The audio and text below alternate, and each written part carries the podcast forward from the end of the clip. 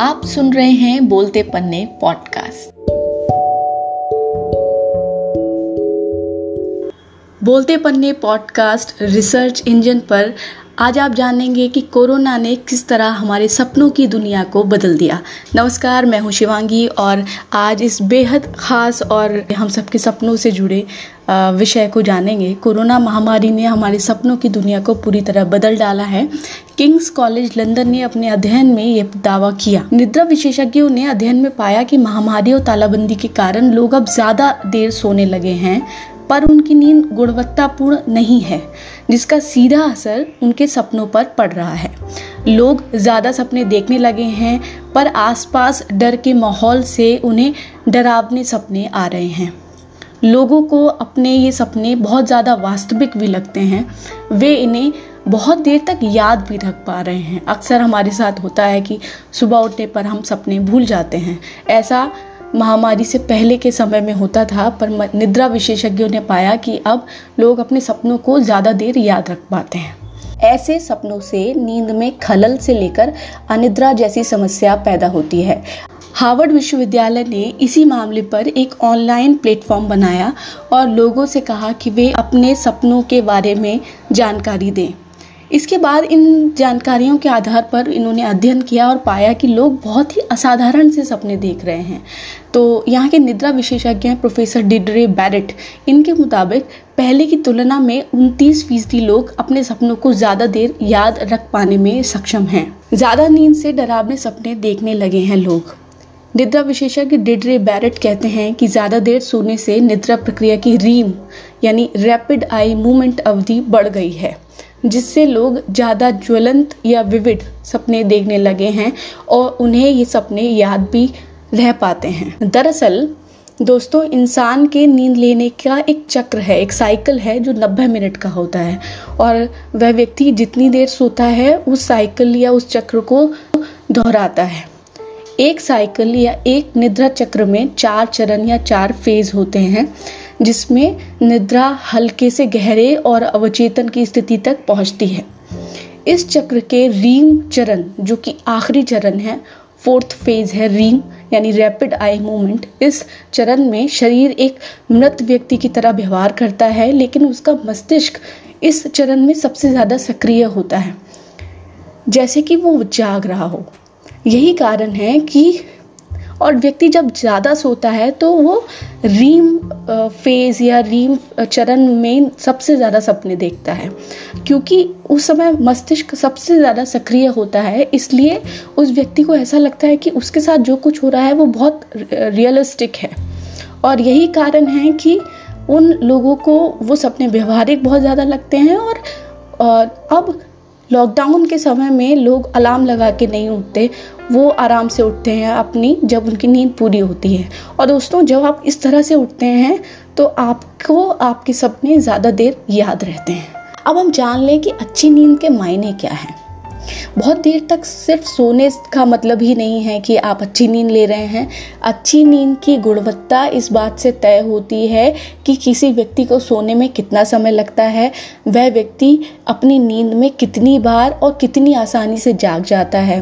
और रात में दोबारा सोने पर उसे कितनी मुश्किल आती है। साथ ही सुबह उठने पर वह कितना फ्रेश फील करता है। तो ये है आज का रिसर्च इंजन पॉडकास्ट हमें बताइए कि आपको कैसा लगा, आप कौन से विषयों पर हमसे जानकारी सुनना चाहते हैं। नमस्कार।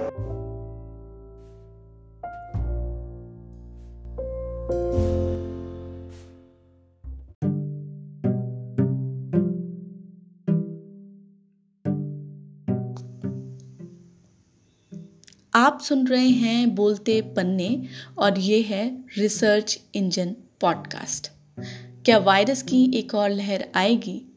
क्या भविष्य में वायरस के नए रूपों से बचा जा सकता है? वायरस पूरी तरह से बदल गया है तो वैक्सीन की क्या ज़रूरत है? साथियों, नमस्कार, मैं हूँ शिवांगी और ऐसे ही कोरोना वायरस की दूसरी लहर से जुड़े आपके सवालों के जवाब हम लाए हैं।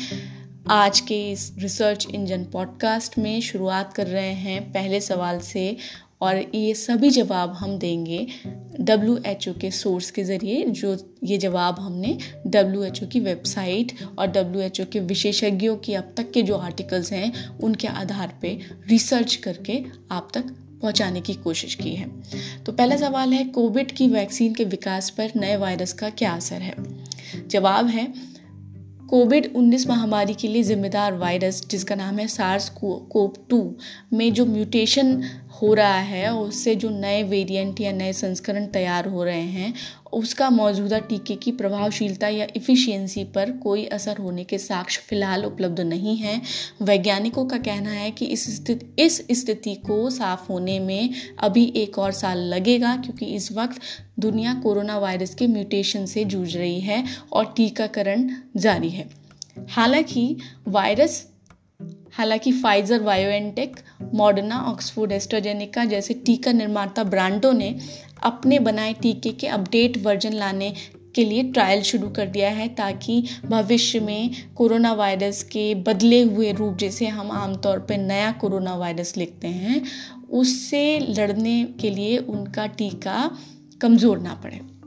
दूसरा सवाल है, क्या वायरस की एक और लहर आएगी जवाब है, कोरोना वायरस डब्ल्यू के मुताबिक कोरोना वायरस संक्रमण की एक और, की और ज़्यादा लहरें अलग अलग इलाकों में अलग अलग समय पर आ सकती हैं। अभी देखें तो फ्रांस और जर्मनी तीसरी लहर से जूझ रहे हैं, जबकि भारत में कोरोना वायरस की दूसरी लहर शुरू हो चुकी है। वहीं अमेरिका में अब दूसरी लहर समाप्ति की ओर है। भारत के बारे में साथियों, कुछ वैज्ञानिकों ने ये भी कहा है अलग अलग शोध पत्रों में, कि यह इतना बड़ा देश है कि यहाँ संक्रमण की लहर अलग अलग क्षेत्रों में अलग अलग वक्त पर आकर समाप्त होगी।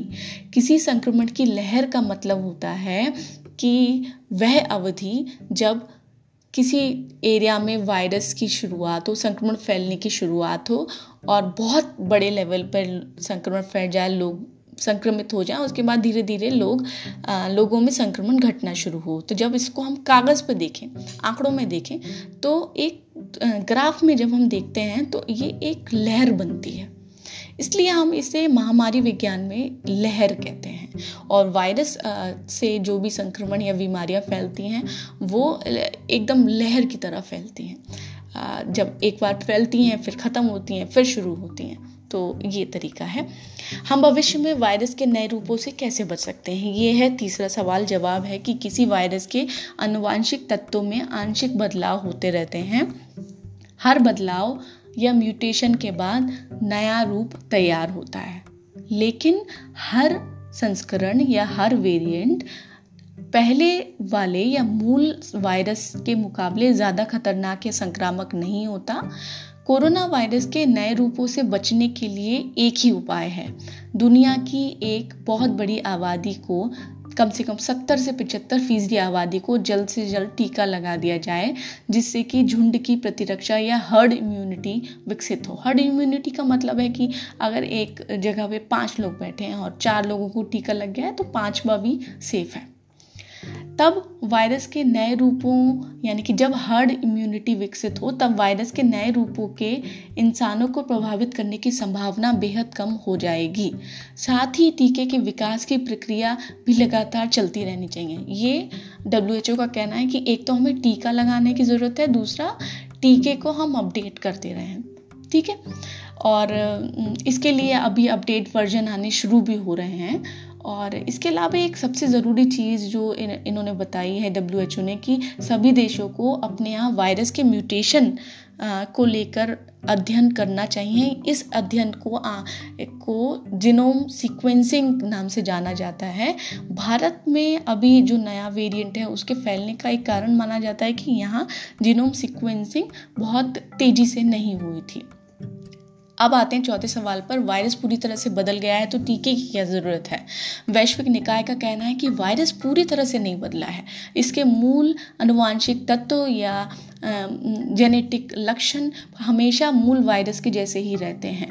हाँ ये ज़रूर है कि वायरस के कुछ नए संस्करण ज़्यादा संक्रामक बनकर दुनिया के कुछ हिस्सों में फैल गए हैं।